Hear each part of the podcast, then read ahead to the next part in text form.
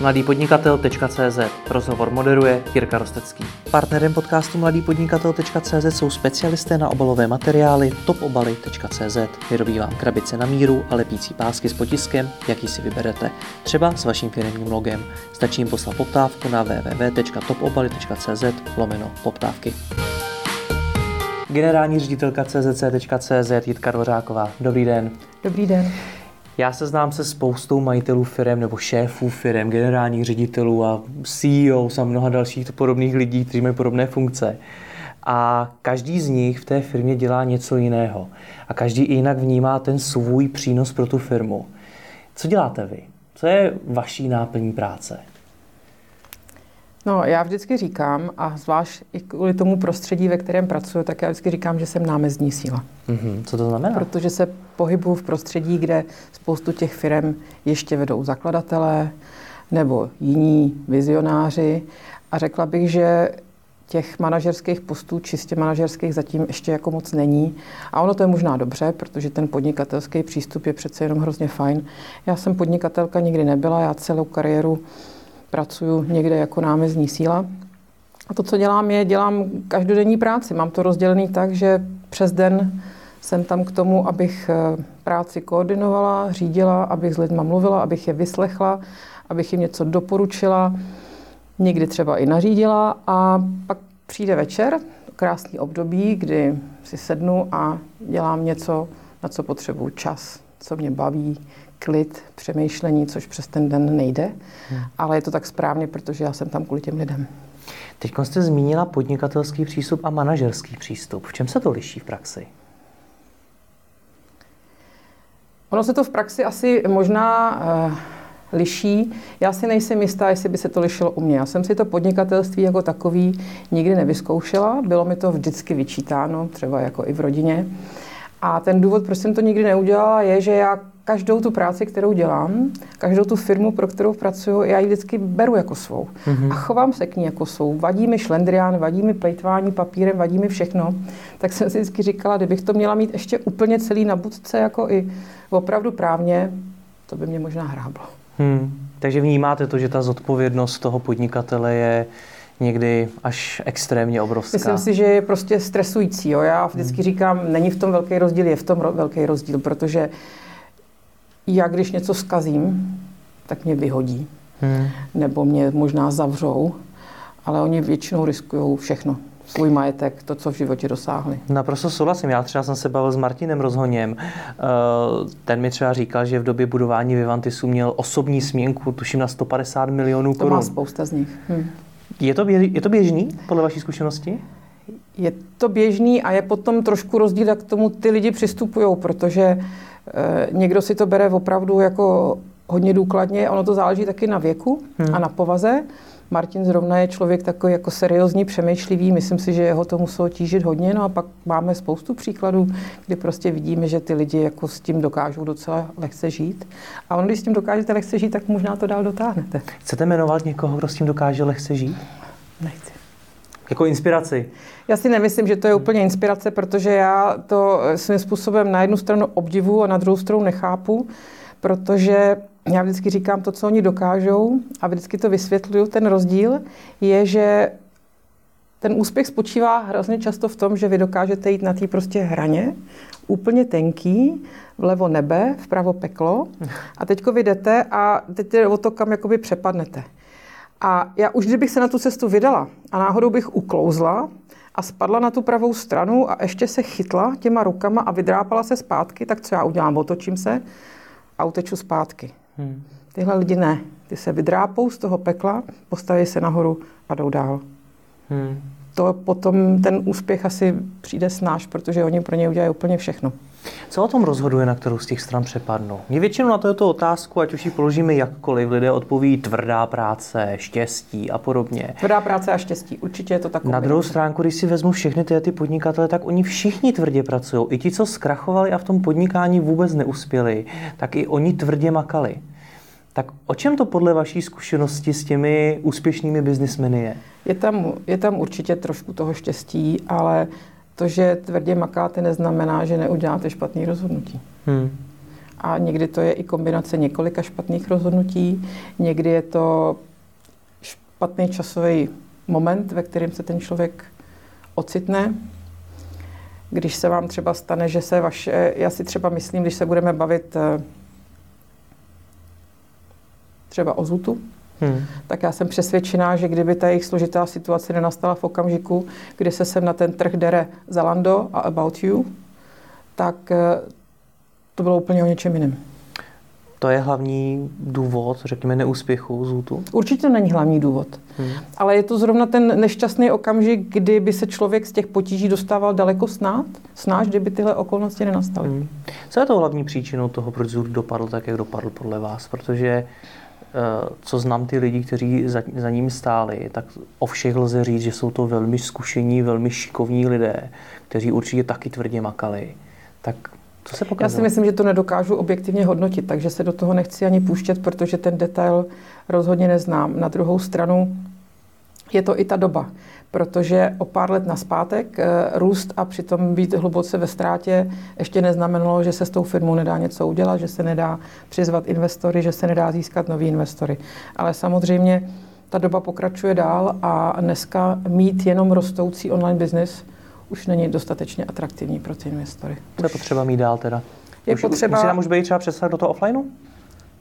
To samozřejmě asi taky, to je spíš otázka obchodní strategie, ale je potřeba dneska mít v jiném stavu ty čísla.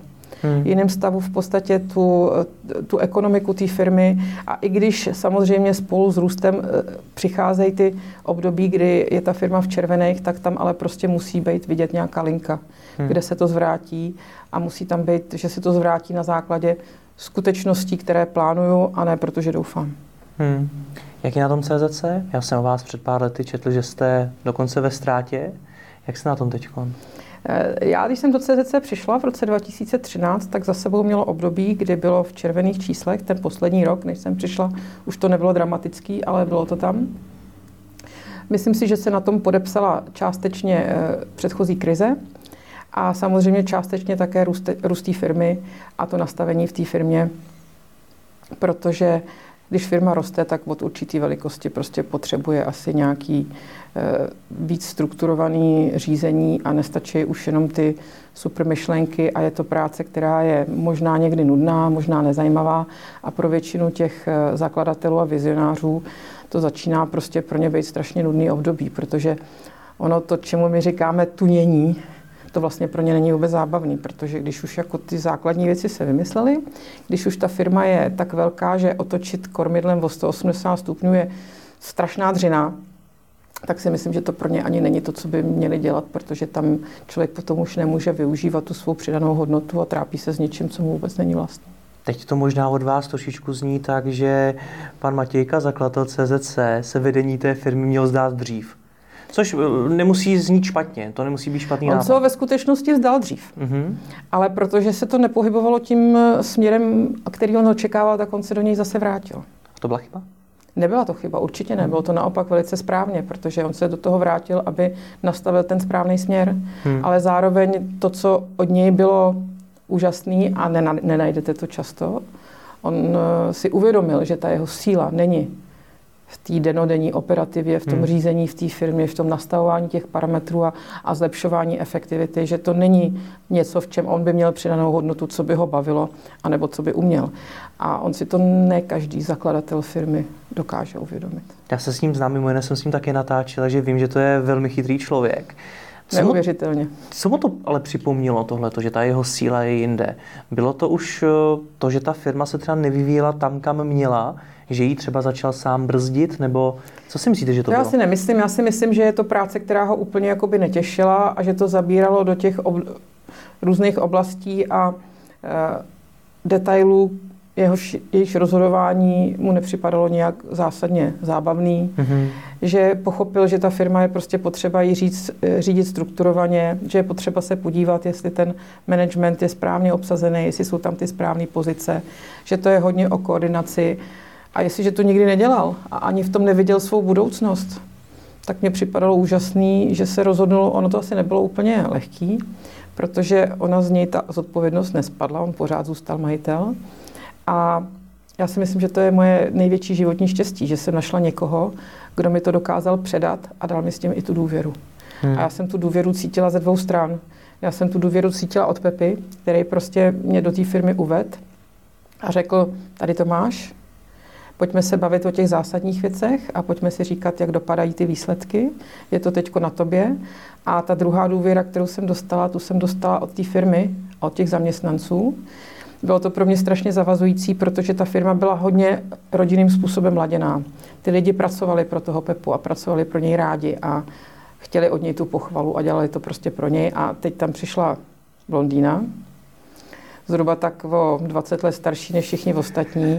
Ta nemůže přece počítačům vůbec rozumět, hmm. co tady s ní budeme dělat. A tady se to láme. My mohla být nastavení firmy, které by prostě řekli, tak vyštípeme ji. A to není tak těžký. Hmm. Když se do toho člověk pustí od začátku, tak to není tak těžký. A oni řekli, počkáme a my dáme tu šanci to byl asi v podstatě jeden z nejkrásnějších okamžiků celé mé kariéry, včetně té vysoké v, korporátním, v tom korporátním světě. Hmm. Říkáte, že vy jste měla štěstí. Eh, měl štěstí i pan Matějka v tom, že narazil zrovna na vás. Pám se na to, protože řada majitelů firm by ráda tu svoji práci předala někomu jinému, někomu jako jste vy, ale najít ho, přitáhnout to k sobě do té firmy je strašně těžký. A málo komu se to možná poštěstí. Já nevím, jestli měl štěstí, to musí samozřejmě posoudit, eh, to musí posoudit on. Ty výsledky ukazují, že to nebylo úplně špatné rozhodnutí. A pro mě to určitě, pro mě to určitě štěstí eh, bylo. Protože já jsem byla zrovna v ten okamžik eh, čerstvě, když mě oslovil, tak asi týden jsem byla po odchodu z MOLu a zvažovala jsem nabídky, které se mi tehdy objevovaly a říkala jsem si, no všechno je to fajn, ale zpátky do korporátu jako nechci.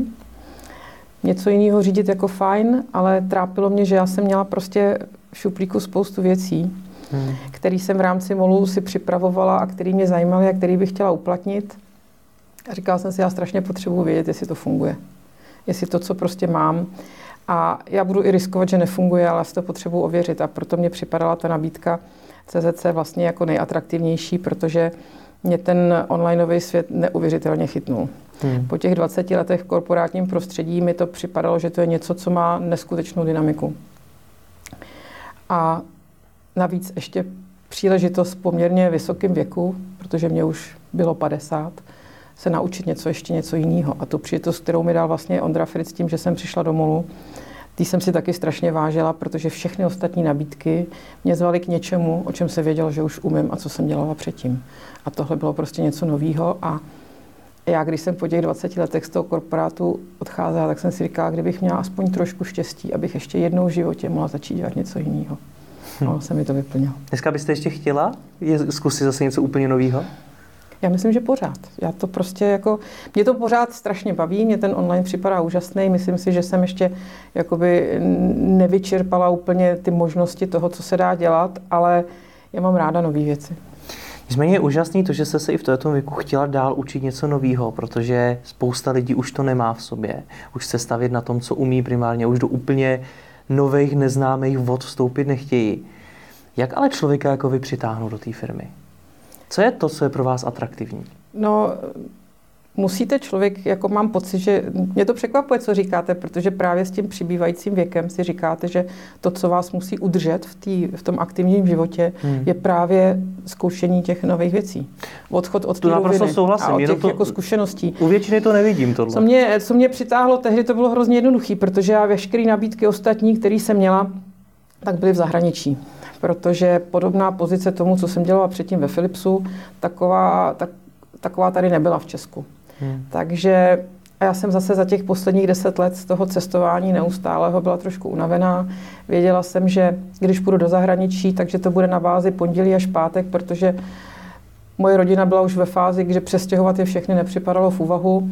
No a přišla nabídka, která přišla z Čech, Zároveň se týkala i zahraničí, protože už tehdy MOL měl zahraniční pobočky a navíc to bylo něco nového. Takže já si myslím, že to byla taková win-win situace, že ačkoliv jsem po 14 dnech v té firmě jsem si říkala, Štvořačko, co tu děláš?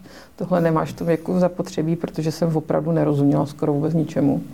A teď tam kolem mě lítaly ty zkratka PPC, CPC, konverze. Já jsem vůbec nevěděla, která by je. A říkala jsem si, jak jsem mohla udělat takový rozhodnutí jít někam, o čem vůbec nic nevím.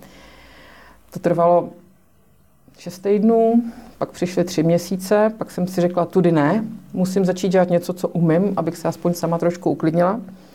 Tak jsem začala dělat věci, které v té firmě chyběly. To byly nějaké jako strukturální věci, to bylo nabírání nějakých nových lidí, přetváření organizační struktury a pomalu jsem se prostě do toho jako postupně, postupně dostávala. Akorát, akorát to tehdy na ten můj vkus trvalo trošku díl a pořád jsem si pamatovala, že když jsem v roce 2000 přišla do Philipsu a dostala jsem region 26 zemí, tak mě kolegové říkali, já jsem se pořád ptala, kdy nastane ten okamžik, až mě někdo v noci zbudí a já budu okamžitě umět reagovat. To je pro mě strašně důležitý. A oni mě tehdy říkali 18 měsíců. Já jsem říkala, to nevydržím, to není možné, že to je tak dlouho. Eh, tehdy to bylo 16 měsíců, tady to bylo kousek víc než půl roku. Ale učím se pořád. Já si nedovedu představit, že takhle velkou firmu svěřím, kterou jsem budoval kus života, svěřím někomu, kdo nezná pro tu danou firmu důležitý pojmy, jako je třeba PPC a podobně. A to tehdy nebylo v molu, že by mi někdo svěřoval. Já jsem hmm. přišla na pozici obchodního ředitele hmm. a a vědělo se, že to asi nevím. Mm-hmm. Tam šlo víceméně o, o to, že to bylo v době, kdy MOL přecházel z takového toho nakupování kdekoliv eh, k napojování se přímo na značky a na dodavatele a nastavení podmínek a těchto těch věcí, což byla věc, kterou já jsem předtím dělala z té druhé strany. Jo. Takže mm. tam myslím, že bylo jasný, že to je moje znalost online a já jsem se s tím ne, na začátku vůbec netajila, byla naprosto mm. kolosální. Ale možná mě opravíte, ale přijde mi z toho, že je možná o trošičku důležitější nějaká ta skutečně manažerská schopnost, ty soft skills, řekněme, než eh, ty odborné znalosti, ale co to je třeba, když jsme to dali jako příklad PPC, reklama a podobně. Je to tak? Vy se tím okamžitě odlišíte od těch ostatních, protože těch druhých je tam daleko víc. Těch, co umí ty, ty odborné věci. Mm, ale ono je to důležitý v oboje. A mm. hrozně to souvisí s tou velikostí firmy. Já si myslím, že když se člověk podívá na vývoj mnoha e-shopů, tak eh, s těmi zakladateli do nějakých 200 milionů dokážou být profitabilní, dokážou růst, růst, dokážou to uřídit, dokážou tomu dávat směr. A jakmile ta firma začne růst a přicházejí ty potřeby nějaké struktury, protože to je o tom, že prostě e-shop není nic jiného než prostě firma. A každá firma se musí nějak řídit a e-shop se musí řídit úplně stejně. Má to stejný PNL, má to prostě stejné parametry a nastane velikost, kdy prostě potřebujete HR. Ačkoliv si můžete stokrát říkat, že to je prostě jenom administrativa. Hmm. V určitý velikosti potřebujete, tak potřebujete finanční řízení. Ty věci se musí dávat, protože na to se ani člověk nemusí dívat do historie e-shopu, ale může se dívat do historie třeba rozvoje obchodu jako takového ve východní Evropě po politické změně. Já jsem ve Philipsu měla na starosti střední a východní Evropu a Viděla jsem, jak dopadne přehrátý růst v Rumunsku nebo v Bulharsku, kdy to prostě ten trh nezvládne kdy ty firmy končily, ačkoliv nikdo nechápal proč, protože rostly do dvouciferným procentním číslem každý rok. Jenomže to je potom takový hukot, že vy vlastně pořád jenom zastrkáváte nějaký kostlivce eh, pod stůl, protože teď na to nemám čas, ono to pořád roste, neudělám si tu inventuru. Hmm. A to byly firmy s velikostí 300 obchodů, které krachovaly, protože prostě najednou zjistili, že už dva roky nevydělávají, ale oni si to vůbec nebyli schopni v té rychlosti všimnout. To bylo čím? To bylo tím nedostatečným finančním řízením, nebo tím, že to tam bylo každý tou neskušeností a bylo to tou hroznou rychlostí. Vám roste ten obrat a vy jste z toho prostě nadšený a podporujete to a jdete dál a ještě potřebujeme tohle, no k tomu se vrátíme později, to nevadí, to uděláme někdy jindy. Hmm. A to někdy jindy potom třeba ani nenastane, až když přijde ten krach. A v průběhu je těžké rozlišit ty priority, protože se to ukáže až časem že to bylo ve skutečnosti důležitý. Jestli jsem to dobře pochopil, tak něco podobného teda potkalo i CZC. Vy jste tam zmiňovala, že ta firma těžko zvládala ten svůj růst a to vnitřní nastavení. No tu firmu trošku, eh, trošku rozhodila ta krize a rozhodila jí možná to, že prostě tam chyběla nějaká struktura, eh, když eh, ten Josef se stač, snažil s každým s tím člověkem jakoby promlouvat, řídit ty jeho priority, bavit se o tom, co v který té divizi je důležitý. To, co mě tam jako malinko chybilo, je, jako pojďme si to dát eh, všichni dohromady. Pojďme se podívat, jestli když František dělá to nejlíp, co může, jestli to náhodou Josefovi vedle a nebo Honzovi na druhé straně neškodí. Mm-hmm. Takže jako ta koordinace, to eh, tahání jakoby dohromady a možná ten nadhled. A já si dokonce troufám tvrdit, že možná ani nevadilo na začátku, že já opravdu jsem byla blondýna, která počítačům nerozuměla. Já dokonce dneska si taky nemyslím, že počítačům rozumím. Hmm. Já si na druhou stranu myslím, že to není až tak strašně důležitý. Já dneska rozumím relativně IT trhu, umím číst ty čísla a jaký je rozdíl mezi Pentium 6 a 7, nevím. Hmm. A nechci to vědět, protože když to budu vědět a přijde mi ten obchodník vysvětlovat, proč se mu jakoby nedaří, a já tomu budu rozumět, tak budu muset říkat, ano, Františku, máš pravdu, nedá se nic dělat. Zatímco já řeknu, hele, promiň, já tomu nerozumím, ale ty čísla, ty tam musí být. Takže ten nadhled, tu koordinaci a tohleto všechno do té firmy může přinést někdo, kdo není tak zabraný do těch produktů nebo do toho sortimentu, ale je to prostě ten zkušený manažer? Může to tak být a nemusí to tak samozřejmě výhodou, když tomu bude rozumět. Hmm. To jako o tom, o tom žádná. Ale nemyslím si, že to vadí, když to, když to v podstatě neumí, protože není vůbec špatně, když se na to začnete koukat přes čísla. Hmm. Od kdy? Vy jste třeba říkala před chvilkou, že se to, že je nějaká ta hranice třeba těch 200 milionů, ona není jako vymezená úplně prostě definitivně, u každé firmy to bude něco někde jindy. Nicméně, kdy je potřeba už nějaký fakt kvalifikovanější finanční řízení e-shopu? Ono to opravdu, jak říkáte, nesouvisí ani tak s tím obratem jako takovým, jako třeba tím sortimentem a dejme tomu tím objemem. Když budete dělat 200 milionů v zubních kartáčkách, tak to přijde daleko dřív. Mm-hmm. Protože narazíte na nějaký logistický problémy, narazíte na nějaké problémy plánování. Když budete dělat 200, 200 milionů v investičních celcích, tak to možná nepotřebujete ještě vůbec. Mm. Takže je to otázka i toho objemu. Logistika mimochodem je u e-shopu samozřejmě to jako základní kompetence. Vždycky byly diskuze o tom, jestli logistiku dáme třetí straně nebo nedáme třetí straně. Myslím si, že to má možná pořád ještě každý trošku jinak. Já jsem přesvědčená, že ta kompetence je tak důležitá, že e, sebe lepší SLAčka třetí straně a sebe lépe postavená smlouva mě neochrání, protože když ta smlouva je porušená, tak já možná dostanu nějakou kompenzaci nebo na účtu nějaký penále, ale ty zákazníky mi nikdo nevrátí. Hmm. Já věřím, že si nemusíme hrát eh, na nějaký tajnuskářství v tom slova smyslu, kdo je na tom trhu asi největší a kde za ním jste vy. Zajímá mě, co udělala Alza jinak, co udělala v tom, bylo třeba to, to, co popisujete, že u vás chyběl třeba ten nadhled, to, nebo ty kompetence, že to bylo to, co tu Alzu vymrštilo dopředu, že oni to třeba zvládli a CZC se s tím v začátcích tak dobře poprat nedokázalo?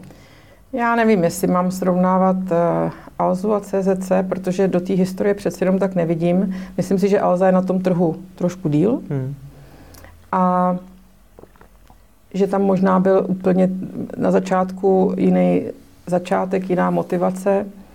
Myslím si, že Aleš eh, Zavoral vždycky budoval jakoby velkou firmu a budoval ji tím rozšiřujícím se způsobem jestli se dobře pamatuju, co si pamatuju z těch různých vyprávění, Pepa zakládal firmu, protože chtěl, aby si lidi mohli koupit to, co on nemohl na tom trhu sehnat. Mm-hmm. A nešel nikdy přes hranice toho velkého rizika, aby nad ním vysel nějaký damoklův mač, aby prostě udělal něco, kdy si nebyl jistý, že to nezvládne nějakým způsobem pod kontrolu, je to jiný nastavení. A myslím si, že se to historicky vyvíjelo trošku jinak, takže to srovnání je vidět, že je dneska i složitý, protože ono to souvisí s těma, s těma našima dvojkama, hmm. protože eh, když se mě na to pořád každý jako ptá a ptá se i mých kolegů, tak je spíš otázka, jak to, že nás to nenapadlo o hodně dřív, ale je to opravdu přirozený. A možná nás to nemohlo napadnout o hodně dřív, protože to nebylo nebylo to tak markantní. A když jsem do CZC nastoupila, tak ta situace na trhu byla trošku jiná. My jsme se tam někde eh, fackovali s Mironetem a s Alfou a s TS Bohemia a mezi tím se po těch dvou nebo třech letech se ta situace výrazně změnila. A eh, když se dostanete do situace, kdy před vámi lokomotiva a Alza, za vámi lokomotiva a potom někdo další, tak si říkáte, tady je ten moment, kdy ta dvojka je nespochybnitelná, kdy nikdo nebude lamentovat o tom, jsou dvojka, nejsou dvojka. Takže do komunikace se to hrozně hodí. Navíc vy si s tím jakoby užijete, ale zase nepotřebuje, aby jsme jí pomáhali tím, že budeme někde říkat, že víme, že jsou jednička, protože to asi všichni vědí. Ale my tím vlastně e, dáváme takovou jako alternativu tomu trhu, že vlastně máte jedničku nebo dvojku a pak už nic. Mm-hmm. Takže, Takže pardon, že vám do toho skáču. No. Vy vlastně tou kampaní uh, dáváte do ústraní to všechno, co je za vámi. Přesně tak. A zužujete pozornost my, toho a, zákazníka na ty dvě hlavní My tu značky. Alzu zrušit nemůžeme, tím, že ji budeme jmenovat, tak ji zásadně nepomůžeme, oni to zase až tak nepotřebují. A myslím si, že i ta dvojka svým způsobem vzbuzuje podle mě a relativně oprávněně určitý sympatie protože dvojka pravděpodobně ještě nepotřebuje být arrogantní, ani nemůže si dovolit být arrogantní. A my tím skutečně zužujeme výběr těch zákazníků a domníváme se, že tím, že máme jiný styl komunikace, tak si prostě nějakou tu část toho trhu, který možná ten styl komunikace Alzy se třeba líbí míň, tak si je pro sebe získáme. Hmm. Jaké to má výsledky? Ta vaše kampaň byla, byla slyšet? Eh, bylo, byla vidět? Eh, I, I to srovnání jablek s hruškami a podobně. Konec konců jsem o tom tady taky natáčel ten rozhovor. Tak s odstupem, co to Jak přineslo? byla vidět, eh, já si myslím, že nám to pravidelně přináší zvyšování známosti značky, to hmm. zcela určitě. Přináší nám to občas docela zajímavou polemiku, přináší nám to určité marketingové pochvaly, přináší to uspokojení do firmy, protože se na tom všichni podílejí. My máme tu historii, že vlastně i do těch videí dáváme naše vlastní zaměstnance. Spoustě těch myšlenek vzniká u nás a ty lidi to baví. A my už z historie víme, že jestliže o něčem chceme přesvědčovat okolní svět, tak to musíme věřit zevnitř a musí to být na nás vidět. Takže my tím v podstatě všichni žijeme a, a těší nás to. To, jak dalece by to mohlo být eh, ještě víc úspěšný, je otázka toho mediálního mixu, protože my jsme si v minulých letech mohli dovolovat televizi pouze občas a velmi sporadicky a v malém rozsahu. Takže to pravděpodobně nemělo takový impact. My to letos budeme zkoušet znova. Hmm. Ale zdá se mi, že eh, v, tom, v té oblasti toho YouTube a těch onlineových videí jsme skutečně dosáhli opravdu dobrých výsledků, jak konverzí, tak viditelnosti, tak známosti. Ano, můžeme se vždycky bavit o tom, jestli náhodou tohletou reklamou, jakkoliv je zajímavá, vtipná, jestli necílíme na zákazníky, kteří nás už znají. Hmm. Což je asi pravda, ale zase to souvisí s tím mediálním mixem, ale v některých těch v některých těch srovnávacích, jak jsme v loňském roce třeba tak trošku jako pošťuchovali se Eh, myslím, že v dobrým a vtipným s tou Alzou, tak eh, myslím, že se nám podařilo strhnout i pozornost, která přišla přes ten způsob komunikace a přes ten obsah a ne přes to, co to CZC má jako svou hlavní činnost. Říkáte, pošťuchovali jsme se s Alzou. Já jsem několikrát ty šťouchy viděl, třeba pamatuju si na váš eh, billboard, kde byla ruka nějakého modrého mimo, zeleného mimozemšťana s vaší rukou tak z toho asi bylo trošičku jako logický, že se tam asi jedná o Alzáka. Nicméně reagovala na to nějak Alza, nebo jste šťouchali jenom vy?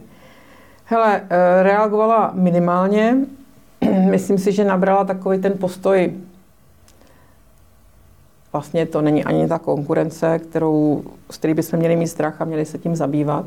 Tu a tam nějaký vtipný šťouchanec přišel zpátky a mě to vůbec nevadí, mě to připadá jako by fajn a jsem naprosto přesvědčená, že si byli velice dobře vědomí, že to nikdy nebylo ze zlým úmyslem, nebylo to nikdy arrogantní, nebyla tam žádná snaha jako poškodit, nám to jenom připadalo jako vtipný téma.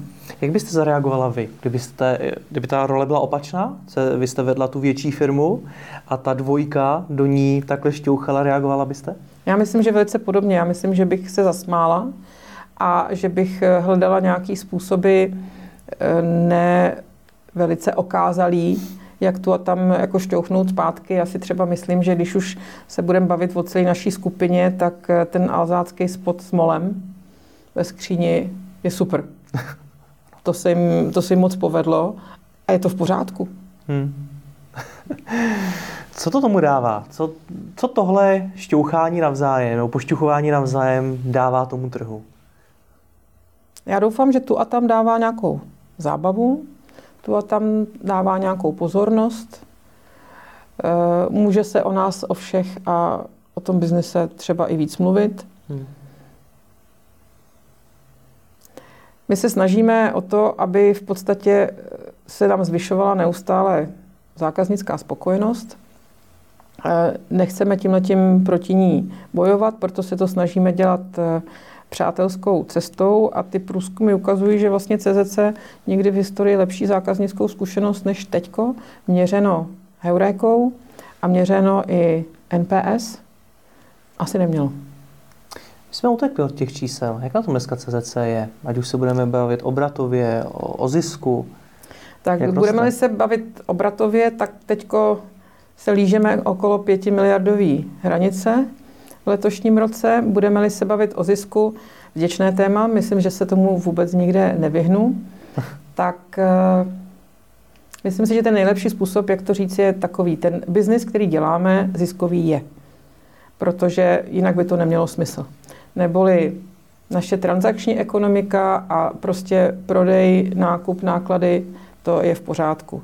Nicméně to, co samozřejmě v těch statutárních výkazech eh, jako není vidět, je, že spojením se do velké skupiny my jsme zainvestovali do budoucnosti v rámci transformace celé skupiny, v rámci integračních procesů a to je investice do budoucna, která byla velká, nebo která je velká, v minulém roce každopádně byla.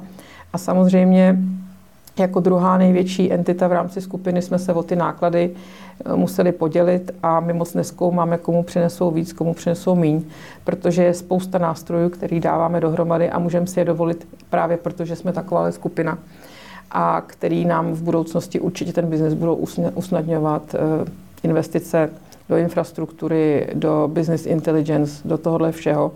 To se nevrátí okamžitě, Hmm. Někde ty náklady tam prostě musí spadnout, ale my věříme, že to byla správná investice do budoucnosti, která nám rozhodně pomůže tomu dalšímu rozvoji. Hmm. Řekla jste, že je to věč, věčné téma, na které se vás někdo ptá. Jak, jak si to mám vysvětlit?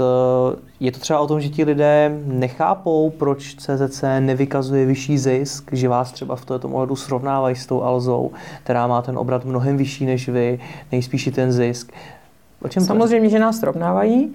Myslím si, že pokud je o zisk, tak srovnání CZC s Alzou dneska už eh, nemůže úplně fungovat, protože ten sortiment je úplně jiný. Hmm. Alza dneska má sortiment, který se víc blíží sortimentu MOLu a my zůstáváme na, tý, eh, na, tý, na tom poli té spotřební elektroniky a té odbornosti. Takže, a proč se o tom mluví? Protože samozřejmě eh, to, co vy ukazujete na trh, je ten statutární výsledek, který je takový, jako je a samozřejmě partnery to zajímá. Hmm. Chtějí vědět, jestli dělají biznis s někým, kdo je spolehlivý. Zajímá to komerční pojišťovny. Ty zajímá ty statutární výsledky a proto my tyhle ty věci se dostáváme často, vysvětlujeme to. Pak se samozřejmě v tisku objevují články o tom, jak si celá skupina stojí a jak hospodaří a, a to je vděčný téma, ne? Hmm, to, to asi rozhodně, ale jak se nám to daří vysvětlovat? Protože odpověď děláme investice do budoucnosti, je taková neuspokojivá. Do ní můžete dát v podstatě všechno. Můžeme, ale já si myslím, že zaprvé někde to je už, jako jsou některé ty věci vidět. My samozřejmě těm partnerům, kteří, které považujeme za důvěryhodné a dlouhodobě stabilní, jsme schopni ukazovat manažerské výsledky, protože my samozřejmě si sledujeme tu biznisovou profitabilitu a dodržujeme své závazky jako CZC, dodržovalo vždycky své závazky, nikdy nezůstávaly eh, jakoby žádný dluhy. Vždycky bych řekla, že platební morálka byla v pořádku, takže já myslím, že máme na čem stavět a myslím si, že tomu vysvětlování dokážeme dát dostatečně jako odborný podtext, aby byl pochopen. Hmm. Nakousla jste uh to, že Alza se rozšiřuje z hlediska toho sortimentu, vstupuje do úplně nových odvětví, vnímá to evidentně jako jeden ze zdrojů svého růstu do budoucna. Vy ne? Pro CZC tohle není cesta? Já myslím, že ne, protože jsme se a priori rovnou odsoudili do pozice trojky. Kdybyste teď začali Kdybychom začali dělat to samý. Hmm. A jednak eh, nechci říct rovnou, víme, že v životě nebudeme nic lepšího než trojka. Druhá by to nebylo ani dobrý v rámci toho, jak si nastavujeme biznis v rámci MOL Group. Takže i tam se musíme bavit o tom, kde má která entita stát.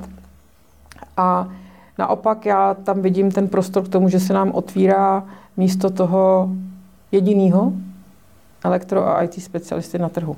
A myslím si, že spotřební elektronika a IT je obor, který toho specialistu unese na každém trhu a měl by tam být. A tam já vidím tu naší pozici. To, že ten sortiment se samozřejmě může nějakým způsobem rozšiřovat, to je samozřejmě diskuze, která je určitě validní. Když jsem zmiňovala to, že se pohybujeme kolem těch pěti miliard, tak je to zase takový milní, kdy si člověk říká, tak jako teď jsme na rozcestí, co s tím dál. Jestli to jestli máme vůbec možnost v rámci toho sortimentu a ten trh není jednoduchý. Víme, že je v něm obrovská cenová eroze, takže ačkoliv kusy rostou, tak eh, ta hodnota padá. Navíc k tomu je to nízkomaržový obor, takže to vůbec není jednoduchý. Takže jsou ty diskuze o tom, jestli ještě jsou ty zdroje toho třeba dvouciferního růstu, který se nám daří každý rok, dvouciferního procentního, myslím, tak se na to díváme s tím, eh, jaký správně, jak říkáte, jaký by ty zdroje růstu měly do budoucna být a my je samozřejmě vidíme i v tom možnosti rozšiřování toho sortimentu. Jednak je to životní styl, který se nabízí, to, jak se využívání všech těch produktů, který prodáváme, stává naprosto běžnou komoditou a vůbec ne nějakým oborem pro díky, o kterých často mluvíme. Chytrá domácnost jako taková eh, se sice vkrádá jakoby pomalu a my vlastně o tom pořád mluvíme, ale nevíme úplně, co to znamená, ale já jsem přesvědčená, že do pěti let to prostě bude naprostý standard, hmm. takže to je i možnost. Ta odbornostní profilace určitě nám k tomu růstu taky může pomoct. Eh, budeme daleko poctivěji jako zkoumat, eh, jedna z možností je potřeby té komunity lojálních zákazníků, protože ty jejich potřeby můžou být širší a pořád nemusí jít mimo obor. Na tom se dá určitě taky stavět a potom to, co je pro nás určitě ještě do budoucna zdrojem růstu, je firemní biznis. Protože ty potřeby těch jednotlivých firm v oblasti IT se nesnižují, ale zjednodušují.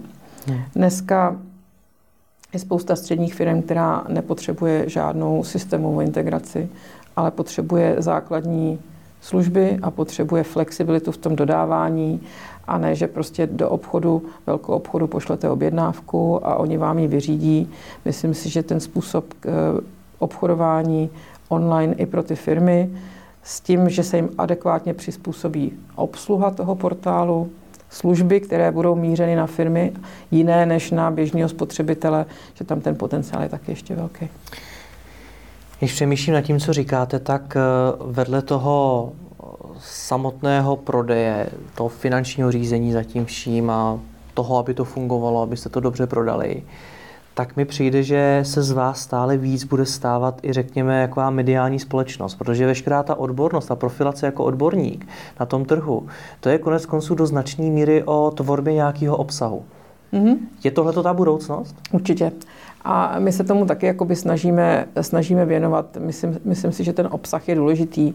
Vracíme se zpátky k tomu, že si dáváme pozor, aby ty recenze byly v pořádku. Snažíme se zatáhnout do toho naše zákazníky, snažíme se v podstatě vydávat eh, magazíny, snažíme se edukovat. Což je zrovna ta oblast toho, z toho, čemu všichni tady říkáme smart home, tam je to, tam je to opravdu zásadní, jo, protože já si myslím, že ty lidi si neumějí pod tím vůbec, vůbec představit a že tou edukací se dostaneme k tomu, abychom byli včas v okamžiku, kdy ten trh začne růst jako daleko, daleko vyšším tempem. Protože když se dneska zeptáte průměrného zákazníka, zeptáte se ho jako, jestli má chytrý zámek doma, tak on vám řekne, že to nepotřebuje. Hmm. Protože co by s tím dělal? Když mu potom vysvětlíte, že to znamená, že jeho dítě nemusí nosit na krku klíče, a že paní, která přijde umít okna, tak bude mít umožněný vstup od do a jenom jeden den v týdnu, tak si najednou řekne, že to potřebuju. Když se zeptáte, když já se zeptám kamarádky, jestli má IP televizi, tak ona mi řekne, co bych s takovou blbostí dělala. Když vysvětlíte, že to znamená, že se může týden zpátky dívat na cokoliv, v jakoukoliv dobu, kdy zrovna má čas, tak řekne Ježíš Maria, jak to, že to nemám. Jo? Takže ono je to hodně o té edukaci. Eh, přes ten online je jiný způsob, jak toho zákazníka můžete edukovat, než když ho přivedete do toho obchodu. Ale když v tomhle po té obsahové stránce nepůjdeme s dobou, tak O čem je tady ta budoucnost? Je to o tom, že ve firmách, jako jste vy, začnou vznikat celý redakční týmy, eh, že to nebude jenom o pár copywriterech nebo o někom, kdo tam natáčí videa a podobně, ale opravdu o seriózním redakčním týmu, který bude všechno to je to zastřešovat. Myslím si, že do jistý míry jo. A teď budu doufat, že kolega Duda eh, si to nepustí, protože by okamžitě přišel s požadavkem, že potřebujeme rozšířit marketingové oddělení o dalších 10 lidí. Marketingový ředitel. Ano. A neprojde mu to, hmm. ale máte do jistý míry velkou pravdu. Je to čím dál tím důležitější. Hmm. Ona i ta komunikace, zahrnování eh, sociálních sítí hmm. a to všechno s tím prostě souvisí. Ale sama říkáte, že mu to teď neprojde. Tak když, když říkáte, no, že to je budoucnost... si to možná pustí. Postupně, ano, hmm. samozřejmě, že se, my se tam posunujeme v tomhle tom, jako i minulý léta. Myslím si, že si nemůže stěžovat, ale zase na druhou stranu u nás ta procesní a nákladová efektivita je v podstatě, bych řekla, alfa omega celého biznisu. Já když se nad tím zamyslím, které jsou ty tři věci, proč to funguje tak, jak to funguje, pak, když si řekneme na začátku, že jsme s tím spokojení, a já myslím, že jsme, tak je to v podstatě nákladová disciplína, procesní přesnost, protože když máte malou marži, tak každá chyba vás stojí spoustu peněz. Hmm. A potom něco, co, čemu se říká buď to company spirit nebo týmový duch, že ty lidi prostě se to opravdu k tomu chovají jako k vlastnímu biznesu. Vědí, že to je jakoby složitý a snaží se neustále ty procesy jako vylepšovat. Každý 0,1% toho hraje obrovskou roli. A já mám strašnou radost, když vidím, že jim i to opravdu 0,1%, který se povede, udělá prostě radost. Hmm. A mají z toho potěšení a myslím si, že i to je ten důvod, proč potřebujeme teď se na tom rozcestí zabývat tím, jestli můžeme udělat někam nějaký úkrok a dál, aby jsme kromě toho, že pořád se potřebujeme eh, procesně a operativně zlepšovat, tak aby jsme měli taky něco, k čemu koukáme do budoucna. Hmm. Ještě bych se rád zastavil u jednoho tématu a to jsou služby. Vy jich nabízíte poměrně hodně, konec konců jako pokud se chcete profilovat jako ten odborník na tom trhu, tak je to něco, co se vyloženě nabízí. Jak podstatná část vašeho biznesu tohle je? Je to něco, co tvoří už třeba větší procento vašeho obratu, anebo je 4%? A to je hodně nebo málo? Málo. Je to velmi málo. Je to málo, i když je to otázka, jestli je to málo, protože to je k celému obratu a můžeme se bavit, ke kolika objednávkám my přidáme službu a ke kolika, ke kolika ne. Ale já si myslím, že nezávisle na tom, kolik, toho, kolik to je obratu, tak je to věc, bez které se neobejdeme. Kvůli vztahu zákazní, toho zákazníka? Myslím si, že to prostě patří, že ta služba, i když není využívaná, tam musí být. Hmm. Protože proč vyhrává online nad kamenným obchodem? Protože má obrovský široký sortiment, který se vám nikdy do regálu nevejde. A taky si to nechcete koupit všechno, hmm. ale vy víte, že to tam je. A my chceme, aby zákazníci věděli, že když tu službu budou potřebovat, že ji tam prostě mají a že tam budou mít další. Samozřejmě člověk v nabízení služeb online je limitován tím, co mu dovolí ta architektura toho e-shopu, technologický vývoj, každá ta služba se musí vyvíjet, takže někdy se stane, že vyvinete službu, která v podstatě není až tak jako žádaná. Ano, na online zase můžete strašně moc testovat, ale služby tam prostě musí být a musí se pořád měnit a e, asi můžeme zlepšit ten způsob, jak je nabízíme aby byly snadno dostupný, aby byly jasný a aby vytvořili v tom zákazníku, zákazníkovi potřebu.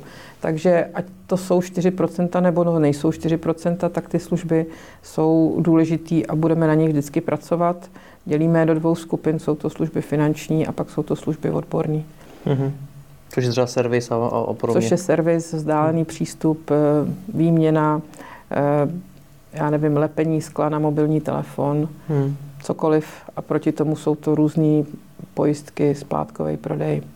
Ale možná špatně, ale cítím z vás, že to je něco na tom žebříčku priorit spíš níž. Že služby nejsou něco, v čem vidíte hodně velký třeba zdroj růstu toho e-shopu do budoucna. Já nemyslím, že to je zdroj růstu jako takového eh, v té své kategorii samotný, hmm. ale s růstem toho e-shopu to souvisí. Když ty služby nebudeme mít, tak nebudeme mít ty zákazníky. Hmm. A nebo to, jestli se nám podaří najít takovou službu, kdy si ten zákazník řekne, že ji opravdu potřebuje, a nebo jestli je to jenom to, že se k nám vrátí, protože ví, že tam ty služby v případě potřeby jsou. Hmm. Jak ji vymýšlíte? Vymýšlíme je mnoha různými způsoby. Jeden z nich je, že hledáme inspiraci v zahraničí, protože čím víc toho vidíte, tak eh, tím víc vás toho napadne něco třeba jako podobného. Ptáme se našich zákazníků, máme na to průzkumy, děláme ty průzkumy, ptáme se dovnitř do firmy, občas vyhlásíme nějakou soutěž, občas uděláme nějaký brainstorming, takže těch eh, způsobů je spoustu. Každý má na starosti něco. Někdo zkoumá interní názory, někdo sleduje ty zahraniční příklady. Hmm, rozumím. Někdy přijde za námi dodavatel té služby a nabídne nějakou zajímavou službu. Ani tomu se nebráníme, protože si myslím, že to, že potřebujeme nabízet zákazníkům, jak firmním, tak těm individuálním relevantní službu, neznamená, že budeme dodavatelem těch všech služeb. To v žádném případě. Když jsme o té inspirace, tak na závěr mě zajímá, v čem se podle vás, z hlediska celé té historie a toho, jaké CZC je, můžou ostatní e-shopy od CZC inspirovat? Co je to, v čem je ta vaše firma v Česku možná unikátní, co se jí skutečně povedlo, v čem se od ní můžou inspirovat ostatní podnikatele? Myslím si, že si ta firma zvládla svůj, zvládla svůj růst a nikde to jakoby neulítlo ani do velké ztráty, ani do velkých dluhů. Což samozřejmě na druhou stranu může omezovat trošku ten růst. Někdy, když prostě se do toho pustíte ve velkým a risknete si, tak se to může jako zrychlit. Myslím si, že firma ukázala, že když dokážete nezávisle na tom, do jaké skupiny prostě patříte, nebo co se děje na trhu, udržet tu nákladovou disciplínu, že to nikdy není špatně, protože to je věc, na který se dá stavět do budoucna. A já si myslím, že to není žádná velká věc, ale ráda bych, kdyby se to bralo i tak, že jsme ukázali všem těm ostatním e-shopům, že prostě je to firma, jako každá jiná a že se jako každá firma musí prostě řídit a musí se v ní plánovat. Musí se řídit přes čísla a musí se v ní plánovat do budoucna, protože to, kdy se říkalo, že ten online se chová tak nevyspytatelně, že nemá cenu plánovat dál než na další měsíc, to si myslím, že v takovýchhle obratech už není možné. Jsem rád, že to, to všechno říkají lidé právě jako jste vy. Moc vám děkuji za váš čas, ať se vám daří. Děkuji. Já děkuji za návštěvu.